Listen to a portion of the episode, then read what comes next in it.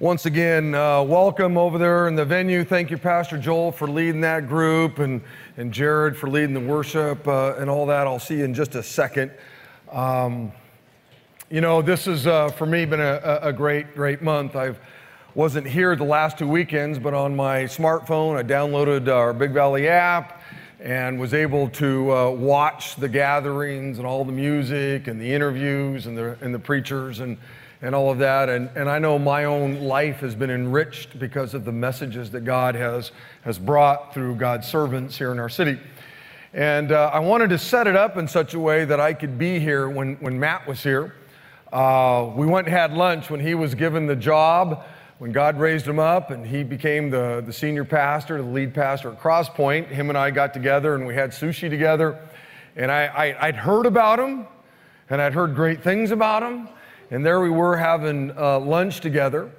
And all I could, you know, think about was, man, I remember when Bill Yeager was there. And I really didn't know the Lord back in those days, but I would go to church there. And I knew he was a, a man who, who really taught the word, and First Baptist was a great church. I considered Wade Estes a, a friend.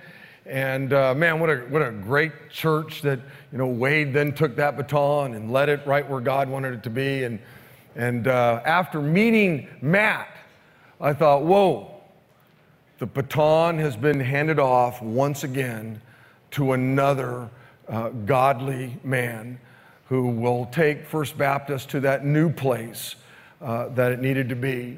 And uh, I'll, I'll tell you, I got in my car and I was driving back to the church and I was thinking to myself, wow, God, it's unbelievable how you have all of these great people you don't even know who they are.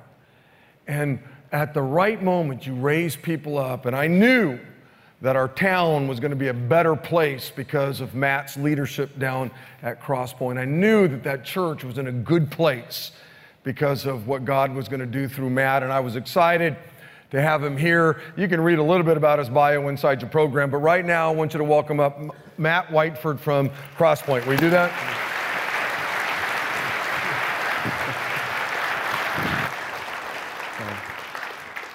Thank you, Rick. Um, you know, that was a great lunch, and uh, I, I, just really appreciate Pastor Rick. And, uh, you know, it speaks volumes about his character uh, that he would invite these different pastors from the churches in town um, and, and entrust them uh, with the Word of God and, and allow them to, to share, allow us to share with you guys. And, uh, that speaks a lot about his security in Christ and his character as a godly man. And uh, so you guys are so fortunate and blessed, but you already know that. Um, it doesn't take me sharing that with you for you to know that. Um, you know, as, as uh, when, I, when I first, when Rick talked to me and asked me if I could come share, um, I began thinking, what, what do I need to, to talk about? What has God laid on my heart? And I, I began thinking about what, where have I been challenged most? How has God moved me to grow the most in the last four or five years of my life? And uh, as I was praying and as I was as working through that, um, we've been going through the Gospel of John at Crosspoint. And uh, a few months ago, we were going through a passage, and it was one of those things where during the week, as I was preparing and studying, um, I kind of had to stop. And uh, I asked our, our staff to get together and um, I sat down and talked with our staff because uh, what happened to me that week was that my trajectory changed. Um, I believed that because of what God was teaching me that week, if my life stayed the same, if I didn't change significantly, then I would be a hypocrite for the rest of my life. In fact, I shared with our staff, I said, um, if, if this doesn't take root in me, then I shouldn't be the lead pastor at Crosspoint. Um, and so I want to share that with you uh, this morning. I don't want to convince you of anything, um, but I want to lay, lay at your feet what God um, laid before me as I was walking through this. You know, um, to give you a little bit of background, I, I grew up in a, in a Christian home. Uh, my parents were believers. We went to church. Uh, my grandparents, both sets, were incredibly strong believers. And I, I really believe that uh, um, those of you in your golden years of life, um, you guys really do impact the next generation because I know the prayers of my grandparents, uh, both sets, um, have a lot of responsibility for who I am today. And so I grew up in a strong Christian home, uh, went to Christian preschool, went to Christian school, uh, went to a Christian college, uh, went to seminary, um, was in college. I was a precept Bible studies leader. Um, I, did, I did all of these things, and I had an incredible amount of, of, of learning and knowing. And um, one of the things that we, we know in Christianity, that we know that the Bible tells us, is that God's desire for every one of us, bar none, is that we would become like Jesus.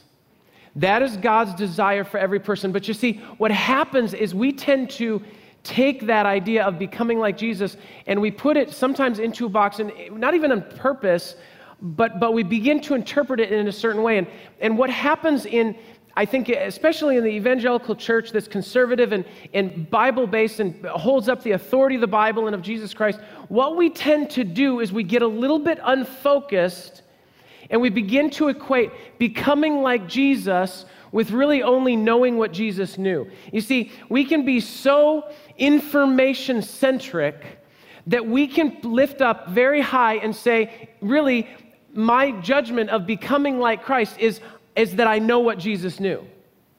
And we can get into this rut of knowing what Jesus knows and pursuing what he knew rather than doing what Jesus did. Because you see, knowing what Jesus knew without doing what Jesus did doesn't make you like Jesus.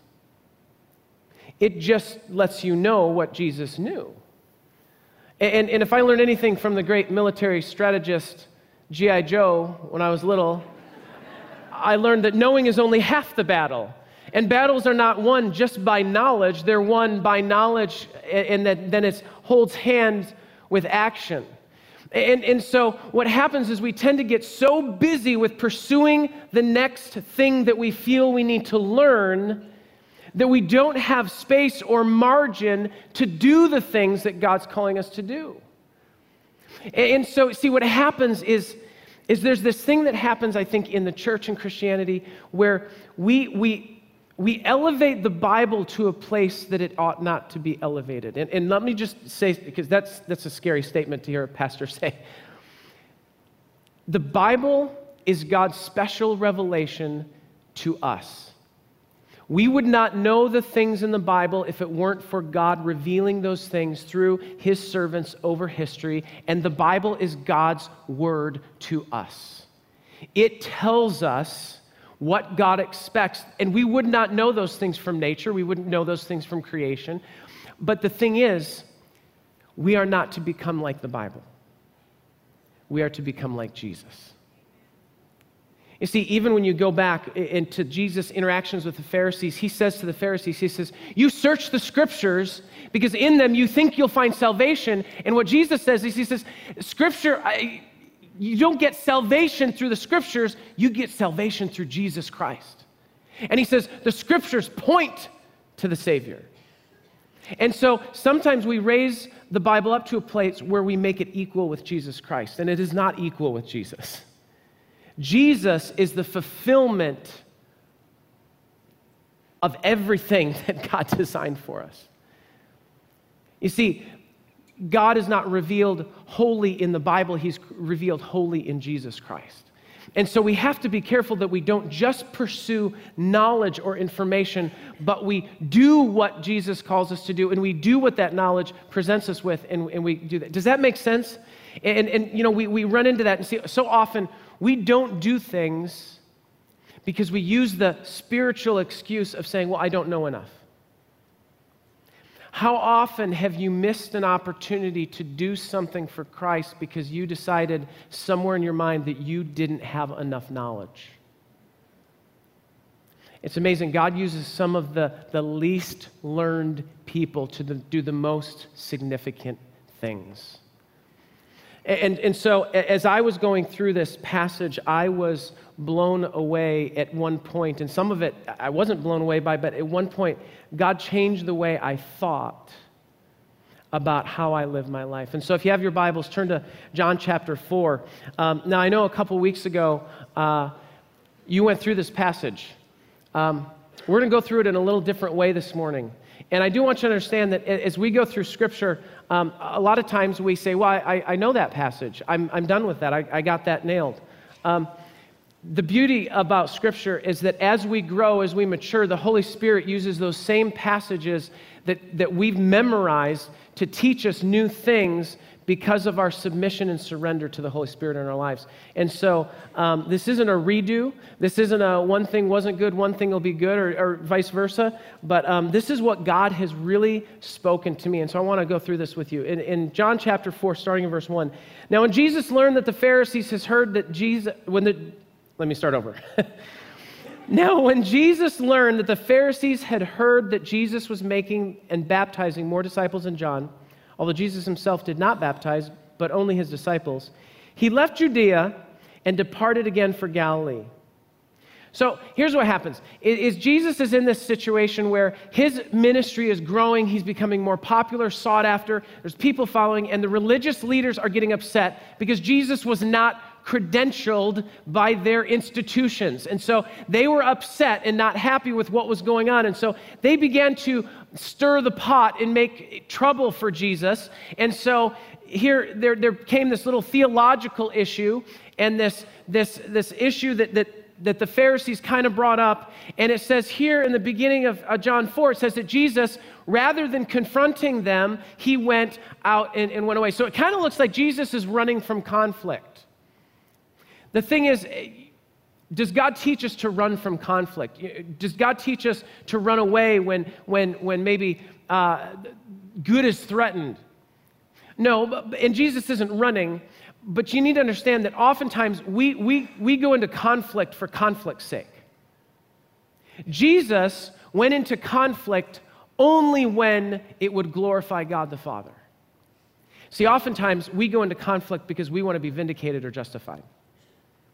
But Jesus never went into conflict to justify himself or vindicate himself or for revenge or to embarrass someone. Jesus only went into conflict when it would glorify his Father the most. And so at this point in time in his ministry, he apparently did not believe that confronting the Pharisees there was going to glorify his Father the most because Jesus did stand and confront. In fact, the result of his confrontation was that he hung on a cross which glorified the Father more than any other single event in all of history. And so Jesus did, and he teaches us to, but we've got to do it with the glory of God in mind rather than the glory of man in mind. And so Jesus goes, and he, it says in verse 4 that he had to pass through Samaria. So he came to a town of Samaria called Sychar, near the field that Jacob had given to his son Joseph. Jacob's well was there, so Jesus, wearied as he was from his journey, was sitting beside the well. It was about the sixth hour. Now, it says in verse 4 that Jesus had to pass through Samaria. Now, we know that there were numerous routes around Samaria because the Jews didn't like to go through Samaria because, kind of like um, earlier, you know, they, were, they were dogs in, in Samaria. They were dirty dogs in Samaria, and they didn't want to go through there because Jews didn't really associate with them if they didn't have to. Yet it says Jesus had to go through Samaria. The reason Jesus had to go through Samaria was because God was in charge of his appointment calendar. And so God had set an appointment for, for Jesus in Samaria by Jacob's well that day at about the sixth hour. If Jesus was looking on his calendar, he'd say, Hmm, about the sixth hour, I need to be at the well, so we need to get going and head to Samaria. See, when, when God sets up your appointments, when you allow God to set appointments and you're flexible to that, then you, you really ought to keep the appointments God sets for you. If you're going to keep any appointments, keep the ones God sets for you. How often, though, do we get caught up in our busyness, caught up in our agendas, and we miss the appointments that God sets up for us? How many times have you missed an appointment with your children? Because you are too busy and too busy with the things that you placed in priority over them? How often have you missed an appointment with your spouse or your parents or, or a friend at work or somebody at school or, or a random person who crosses your path that you didn't expect but you were too busy moving to the next thing to check off your list.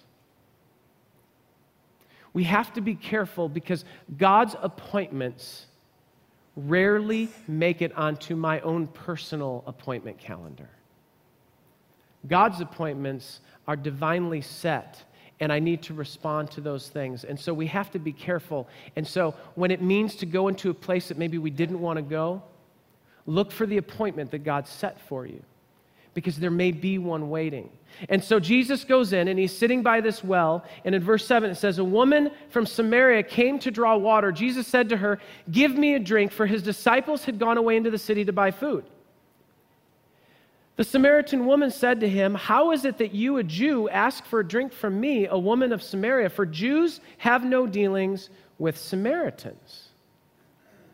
Okay, so here's, here's what's happening here. You've got Jesus at this well. He's sitting somewhere, maybe on a stone or some kind of bench, and, and this woman comes up, and it's just him and her because his disciples have gone to town. Probably begrudgingly, because they, I doubt they were happy that they were in Samaria anyway. I can imagine the conversation on the way, them saying, Jesus, why do we have to go through Samaria? We don't like being in Samaria. We don't want to be here, and we're going to have to, we can go different ways. But Jesus says, No, I have an appointment. And so Jesus sits down at the well, and they're hungry, so they go to town. Now, they probably didn't want to go to town. But just if, if you don't know anything about men, the way to get a man to do something he doesn't want to do is, is offer food because that always works. I mean, it's kind of like, you know, hey, it's Bob's birthday. We're going to get together in the conference room. I hate Bob. There's going to be cake. I should go say hello. And so, you know, there's that thing where it, men will be motivated. I mean, I'm amazed at the kinds of food we have today that things that we found are edible or things that aren't really that edible, but men have eaten. You're kind of like, what are you eating? Cardboard. It's kind of dry, but some ketchup would work, you know, or ranch, you know, and just men will do anything if they're hungry. And so the disciples go to town to get food because they're hungry, and they leave Jesus alone at the well, and this woman shows up. And Jesus asks her a question. He says, Give me a drink. And she says, You know, why would you ask me for a drink? Because it says the Jews didn't have any dealings with Samaritans. Well, there was two common, kind of common wisdom things in, in Israel at that time about the Samaritans. One statement was never share a vessel with a Samaritan. Never share a vessel with a Samaritan because you'll be ceremonially defiled, and it's just impure to share a vessel with one of those kinds of people. The second statement that everybody was familiar with was do not owe a favor to a Samaritan. So don't share a vessel and don't owe a favor because you don't want to be uh, owing a favor to a person who you do not see worthy as owing a favor to. So here's what Jesus does He says to this woman, Take your vessel, could you put it in the well, and could you share your vessel with me? Now, obviously, Jesus, in this moment, is not concerned about being ceremonially pure because he just asked her to share a vessel with him. Not only that, but he takes this it further and he says, Hey, I don't have a, a, bu- a bucket. Could you put yours in the well, bring the water up, and could you give me something to drink? Which now he owes her a favor, doesn't he? Because she just helped him out when he was tired and thirsty. Now she's going to be able to call on him at some point and say, Hey, Jesus, remember when I gave you that water? You owe me. And so Jesus apparently is not terribly concerned with the social or religious norms in that moment. And so, yeah, the, the, the Jews didn't want to have a lot of dealings with Samaritans, especially not sharing vessels or owing favors. So this woman is taken aback. And she says, You know, why would you ask me for that? Do you realize what you're asking? Who is this nutcase? I mean, he's, he's, he's not a normal guy because he's doing this. And so, and so it goes on and, and it says, Jesus answered her. I love how Jesus answers. He says, If you knew the gift of God and who it is that is saying to you, Give me a drink, you would have asked him, and he would have given you living water. Jesus looks at her and he says, Woman, if you had the slightest clue who is speaking to you right now, you would not care one bit about the social norms that you are so concerned about. Because the person standing in front of you designed you. The person standing in front of you knows the depth of hurt that you've faced in this life. The person standing before you is the one who holds all things together. The one who stands before you is the only one who can satisfy and is the one you've been searching for your whole life. And you keep coming back to this well over and over. And not just this well, but as we'll learn, you go to this well of relationship over and over, and you drink and you are empty, and you go again and again and again. And what who stands before you is living water. That's what Jesus says there. He says, if you had any clue, you would not worry about anything. Everything else would fade away. Everything else would grow dim in comparison to the one who stands before you. And, and, and isn't that interesting that so often Jesus stands before us and we're more concerned about the social norms that we feel like we need to abide by? Jesus stands before us, and we're more concerned about the religious norms or expectations that surround us. We are far more concerned often at the face of Jesus, those peripheral things. Yet the Son of God stands before us and says, I designed you and I can satisfy you if only you would ask. So he says that to her, and, and the woman, probably not wanting to get into a long conversation or discussion, she says to him, uh, Sir, or she says, Sir, you, you have nothing to draw water with, and the well is deep. She obviously masters the obvious. Where do you get that living water? Are you greater than our father Jacob? He gave us this well and drank from it himself as his sons did and his livestock. She says, You know, sir, you don't even have a bucket. You're not going to get me water. In fact, you just asked me for, for my bucket. And, and she kind of keeps it there. She doesn't really want to get into this conversation. So she says, a little bit intrigued, and she doesn't really even go real deep into who he was. He says, if you knew who you were talking to, but she says, Are you, are you I mean, you're not greater than our father Jacob. I mean, you can't be greater than Jacob. Because Jacob gave us this well. You don't even have a bucket. What do you have to offer me? Jacob did this well, and we get water for, for decades and ages. You don't even have a bucket. I mean, saying to me, if you knew who stood, be, you know, who was saying this to you, eh, not so impressed. And not really into this conversation. So Jesus responds to her and he says, Everyone who drinks of this water from the well that your father Jacob dug will be thirsty again. But whoever drinks of the water that I will give him will never be thirsty again. How's that for greater than Jacob? the water that I will give him will become in him a spring of water welling up to eternal life. Here's what Jesus says He says, Look, I am greater than Jacob. Constantly in the Gospel of John, the Jews and the people who run into Jesus compare him to Moses, to Jacob, to Abraham. And every time Jesus responds with saying, I am greater than them.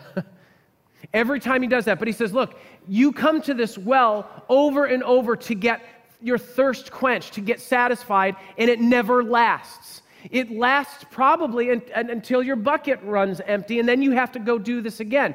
That's what Jacob provided for you a way to temporarily quench your thirst. But I, the water I offer you, is not temporary, but the well out here will be in here.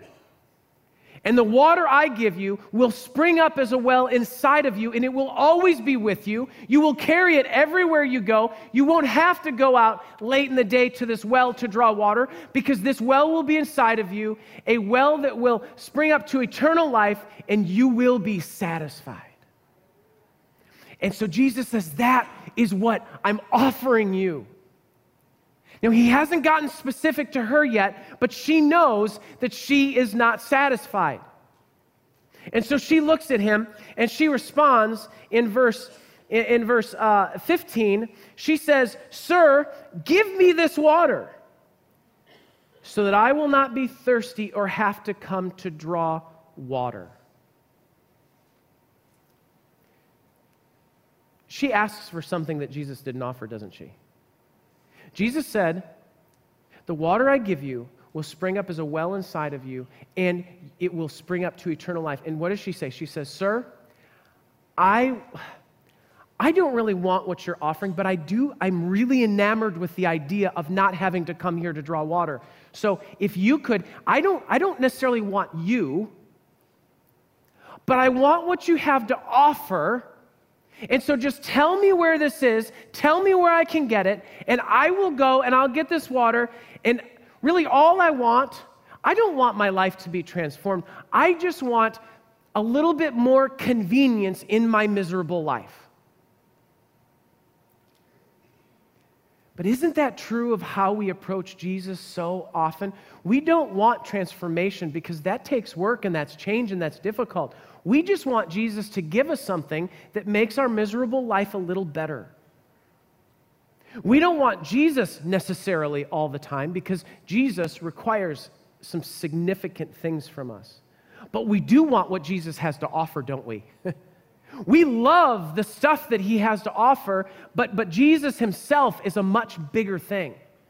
And so she says, I don't want you, but I'd like that water, so I don't want to, I don't want to have to come and draw that water anymore. You know, she's basically saying, you know, if you, you know, you, you seem like a smart guy, maybe you've got some inside track. You know, if you could come to my house and like dig a hole in my house, and then maybe we put some pipes down there, and I'll, I'll make something called a faucet, and, and you will, I don't know, we'll call it indoor plumbing. That would be fantastic, because that's really what I want, is just some indoor plumbing, so I don't have to come to this well anymore.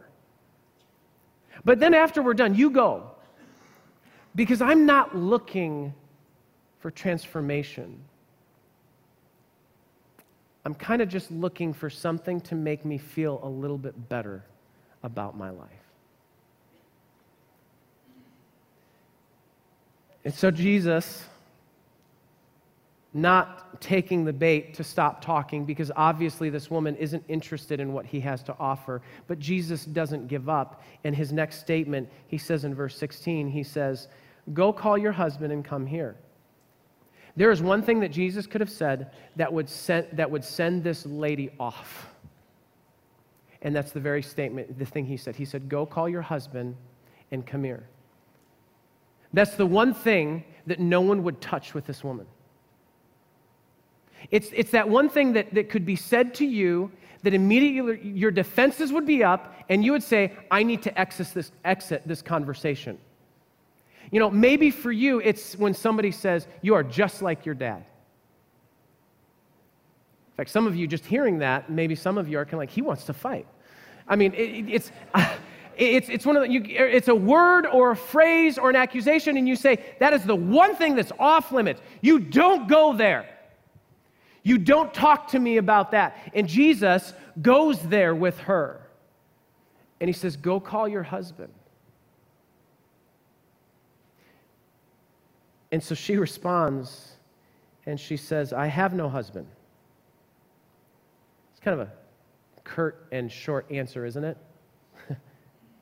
Does that sound like she's done with the conversation? I mean, I mean if, if, if you were asked, hey, go call your husband, and your response was, I don't have a husband.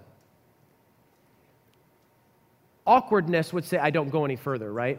I mean, I don't want to be awkward because I just asked you a question about your husband and you said, I don't have a husband. Now, there could have been a few, few reasons why she said that. She could, uh, maybe she was never married.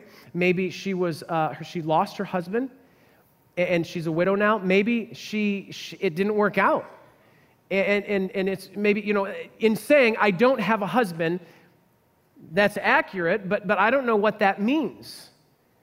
Yet Jesus asks her that, and she says, I don't have a husband. And Jesus responds to her. Obviously, Jesus doesn't care about awkward. Because she's just closed the conversation, hasn't she? She just said, Here's the line. You stepped over. Now get back. But Jesus presses. Jesus doesn't take that as, oh, somebody doesn't want to talk about her husband. Jesus takes another step. And what he doesn't say is, he doesn't say, liar, or that's not the whole truth, is it? You are deceitful. Yeah, you're embarrassed about something. You're a bad person. No, what he does is he says, You are right in saying, I have no husband. For you have had five husbands, and the one you now have is not your husband. What you have said is true.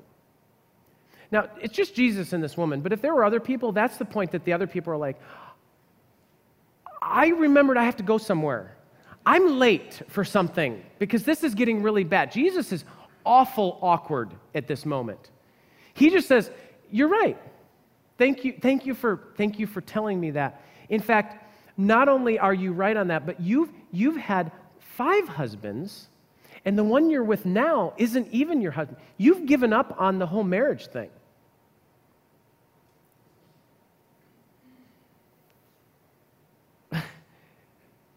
what if somebody did that to you? when you say, hey, no more conversation, and they just bowl right through it. So Jesus says that to her. And so, what does the woman do? She does what any normal,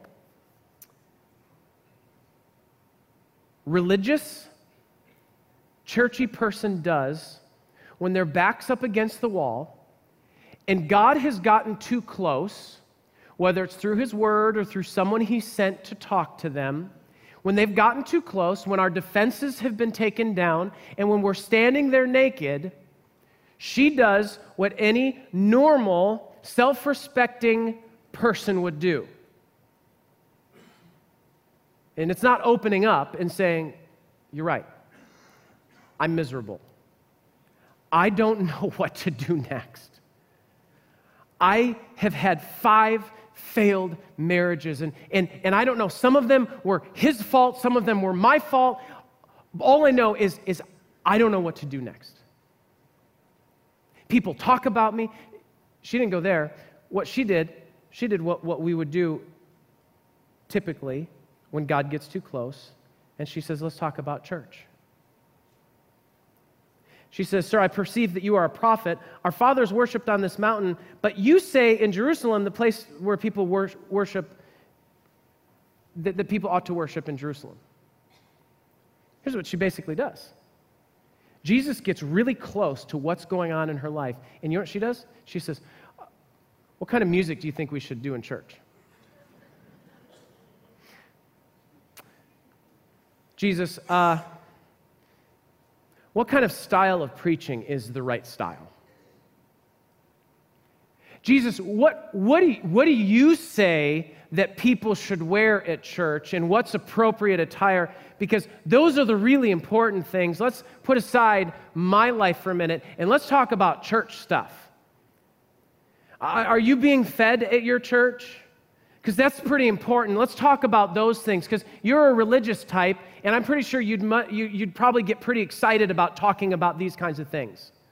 Let's talk about worship. What's appropriate worship and what's not? And so she says that to him, trying to deflect and move him in a different direction. I, I am convinced, and, and there's exceptions to this, but I'm convinced when we in the church start talking about our preferences when it comes to church, it's because Jesus is getting too close. I am convinced that when I start to say things about my preferences in church and I start to direct the conversation that way and make that what it's all about, that Jesus is getting too close to something that I'm trying to keep to myself. And that's what this woman does.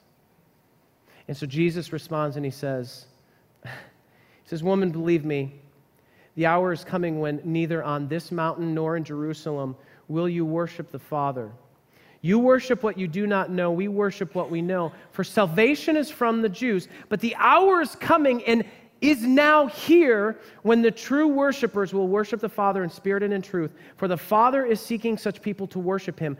God is spirit, and those who worship him must worship in spirit and truth. See, he didn't give the normal answer of a normal priest or Pharisee or rabbi. Jesus said, You're all wrong. None of you have it nailed. He says, You don't get worship. You don't understand what worship is. He says, You don't have a worship problem, you have a sin problem.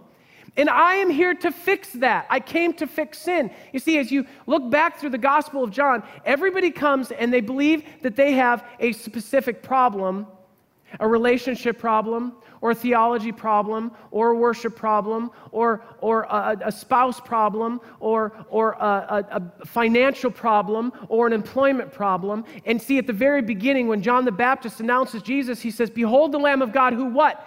Fixes the relational problems in the world. Behold the Lamb of God who fixes your financial situation. No, what, what John says is, Behold the Lamb of God who takes away the sins of the world. And so every time somebody comes up to Jesus, whether it was his mother who comes up at the wedding and says, We have a wine problem, or Nicodemus who comes up to Jesus and says, We have a theology problem, or the, the, this woman at this well who comes into Jesus and says, We have a worship problem, or, or, or later, the, the, the Pharisees who say, We have an adultery problem, Jesus always comes back and says, No, you don't have a financial problem. You don't have a wine problem. You don't have a relationship problem. You have a sin problem. And I have come to deal with your sin problem. So don't distract it with worship. You need to understand that, that you don't get worship because worship is all about God's preferences, not mine. And he says, one day you'll get that. So he doesn't give the religious answer. And so the woman says to, to Jesus, she says, I, she's a little taken aback at this point. And she's kind of done and she's not sure what to do next. And she says, I know that Messiah is coming. He was called Christ. When he comes, he will tell us all things. And Jesus said to her, I who speak to you am he. Jesus' response is very clear and very specific because in the Old Testament, if you remember the, the, the, the, time that Moses stood by the burning bush before God, and, and God's answer, and Moses says, who, who are you? And God says, I am that I am. He uses the to be verb, the, the very essence of being, the personal name of God is I am, that no one else could speak. In fact, the, the Jews wouldn't even write it. Yet, in, in this statement that Jesus makes to the woman, in the Greek, it's, it's, it's this little phrase, uh, ego eimi, which is the to be verb. I am. And Jesus says that to her, and she, she immediately understands what he's saying. He says, I am the Messiah, I am the Christ, and I have just told you all things. Then, just then, the disciples came back. They marveled that he was talking with a woman, but no one said, what, what do you seek or why are you talking with her? So the woman left her water jar and went away into town and said to the people, Come see a man who told me all I ever did. Can this be the Christ? They went out of the town and were coming to him. Now, here's where it breaks off into two stories. You've got the woman who goes home to the town and she starts to talk to people. And we'll get to that in a second. But first, the disciples come back and they see Jesus, and, and they've, they've come back with the food from town, and they sit down with Jesus, and the woman takes off. And they don't ask her, him about her, because they don't want to go there. They don't want to get into that awkward conversation. Jesus, why were you talking with that woman who's a Samaritan? And, and so they come back from town, all 12 of them. Now just remember, make a note of this in your brain 12 disciples who followed Jesus were just in that town. They come back, and, and, and so they, they say to him, Rabbi, eat. Verse 32. But he said to them, I have food to eat that you do not know about. So the disciples said to one another, Has anyone brought him something to eat? I mean, they're looking at Jesus a little confused because he's just been doing something that is not really, they don't think is characteristic of a good rabbi. I mean, they say, well, did he have a snack or something? I mean, they're like, well, was he just brief, briefly Betty White and now he had a Snickers, now he's Jesus again? I, I mean, he's kind of looking at that. And so he, they're saying, well, what, did, does he have food we don't know about? And Jesus says, I have food that you do not know about. And then he says, my food is to do the will of him who sent me and to accomplish his work. My food is to do the will of him who sent me and accomplish his work. I have food, put those together. I have food that you don't know about. He says, I've, I've been feeding, I've been fed. Jesus just says to the disciples, and this, I see, up to this point, I'm okay with this passage. I can deal with it. It's at this point that I was on my face before God because Jesus says, I have food you don't know about, and my food is to do the will of, of the Father who sent me. Now, let me ask you something. Anytime you've heard in a Christian context someone say, I'm not being fed, what is that context? It's always about hearing someone preach, or Bible study, or quiet time let me ask you this Has, Have you ever in your entire life heard, I'm not being fed in the context of, I'm not going out and rescuing the lost? Anyone?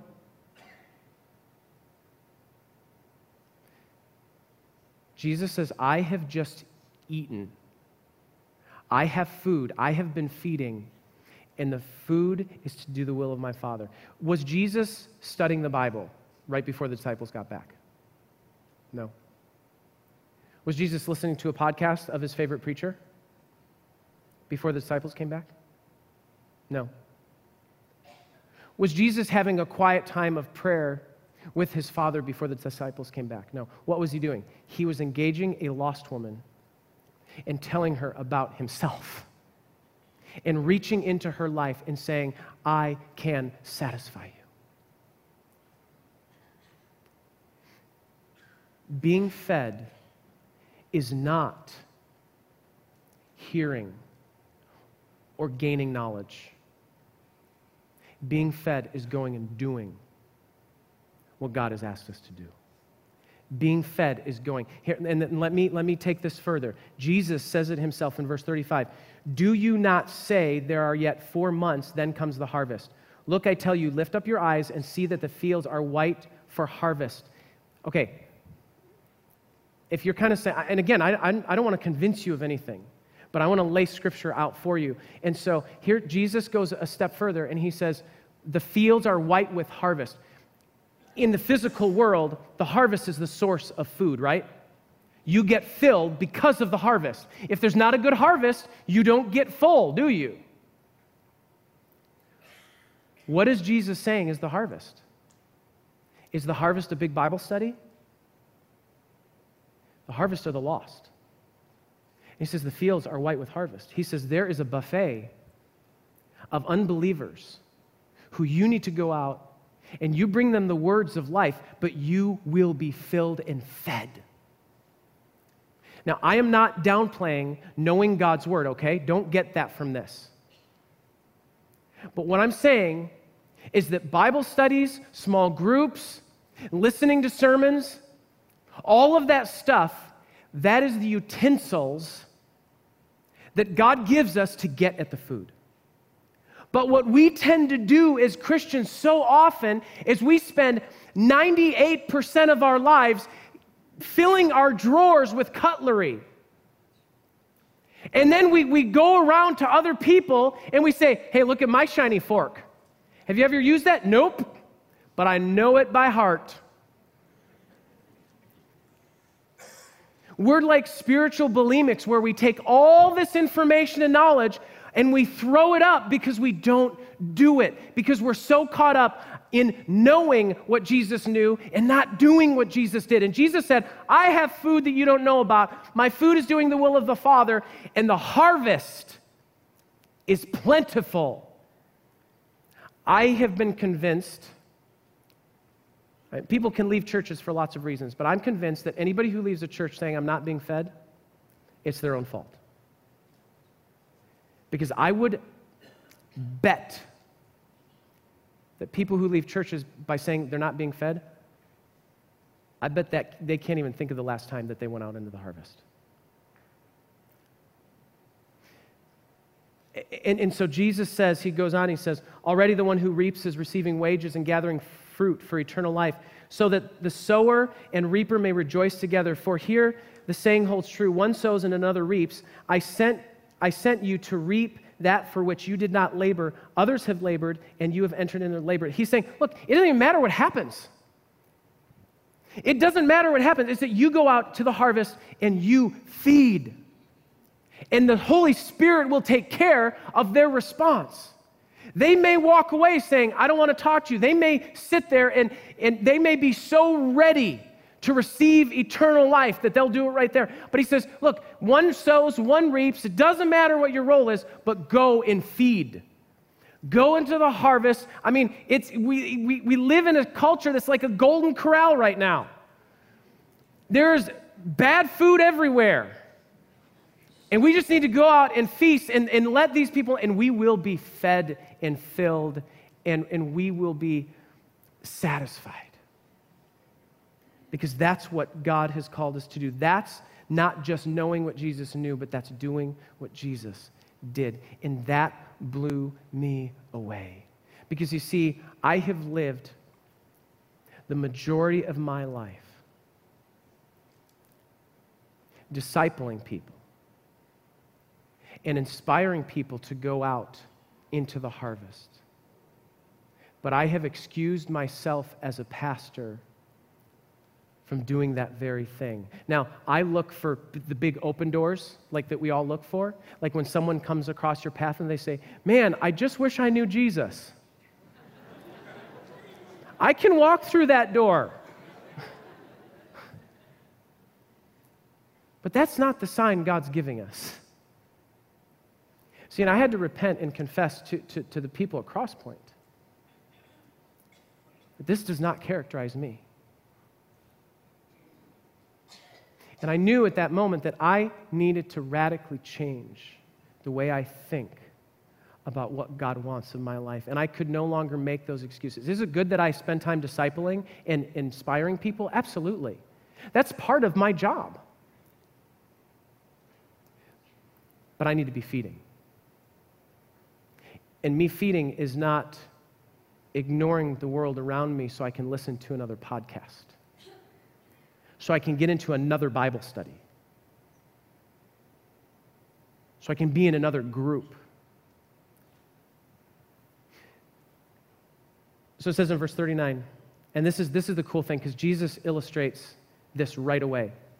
In verse 39, it says, Many Samaritans from the town believed in Jesus because of the woman's testimony. He told me all that I ever did. Now, you need to just back up for one second and understand that remember the woman, five husbands living with a guy. She goes to the well alone. It's a little town. People know things, don't they? Especially in little towns. People know everything. People know things that they're not supposed to know, but they know everything. And so, so here this woman comes back and she says, Think about this. She comes back to town. Pretend I'm the woman and you're the town. I met a guy. Good thing number six didn't marry you because you've already moved on. She couldn't just come back and say, I met this guy, because everybody's like, Of course you did.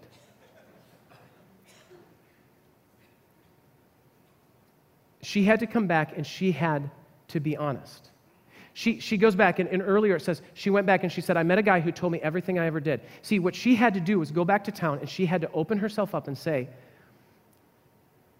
I need to talk to you. I hear the things you say about me. I know the words you use when you describe me, and they hurt. And at times I hate you for it. I hear you talking about all the men, and I see the glares But I want to tell you something today. You're right.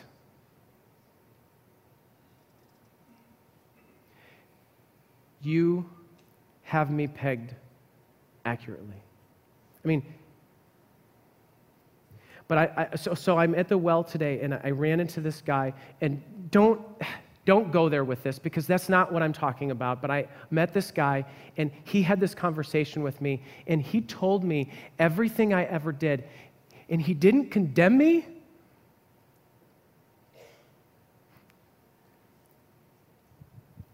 But he told me that I can be satisfied. You need to meet him. The woman had to risk being transparent and honest so that the Word of God could be effective in the lives of the people who surrounded her. We don't need another evangelism class. We need to go and be honest and transparent with people about what God is doing in our lives today. Because if, if the checkout clerk at Save, at Save Mart can say to me how she got plastered last night,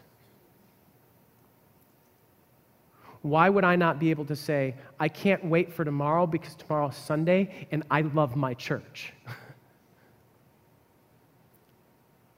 but we don't say those things because we're kind of, that's kind of awkward, isn't it? You see, we, we have this feeling that we can't let people know that they're right about us because everybody you know believes that you're not perfect, without exception.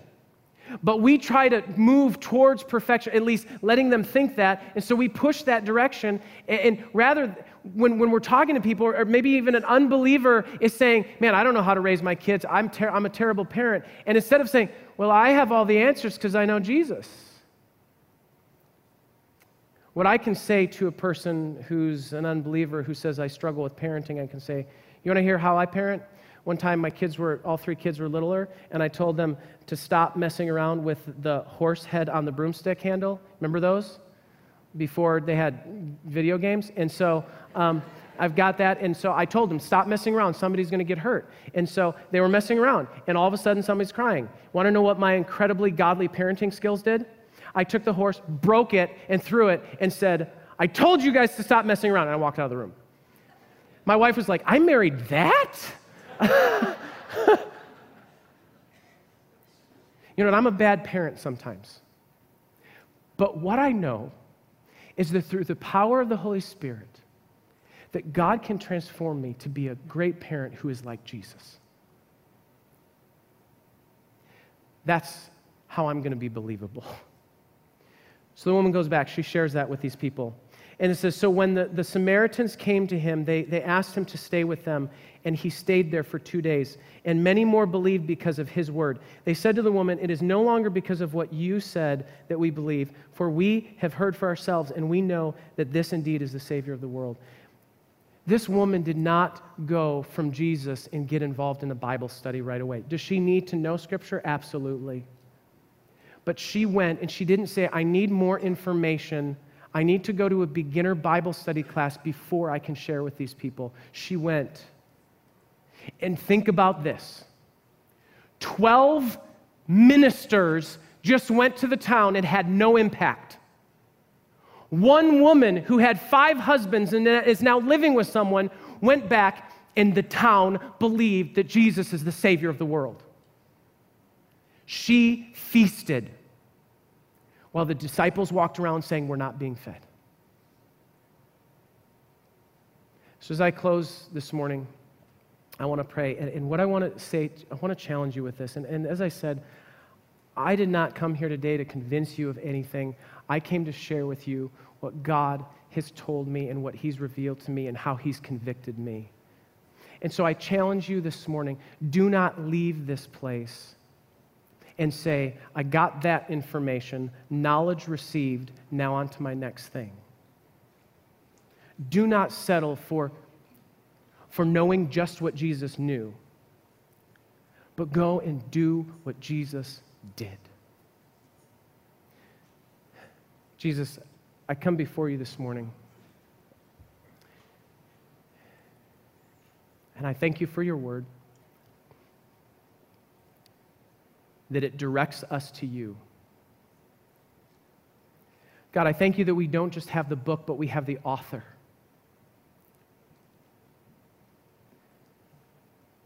So, Jesus, this morning, I pray for those who are here, God, that we would not just be hearers of the word only, but be doers of the word. God, that our definition of becoming like Jesus would be taking what we know and rather than continuing to know more and more and more, but to do what that says. Father, I pray that this church would feast, that we would go out to the harvest,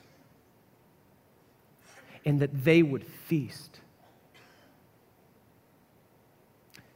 Father, I pray this morning that, that if there's anything that I said that is in tension or at odds with your word, I pray that you would strike it and forgive me. But the things that came from you, Holy Spirit, I pray that you would convict and inspire and encourage each person to go do. In Jesus' name, amen.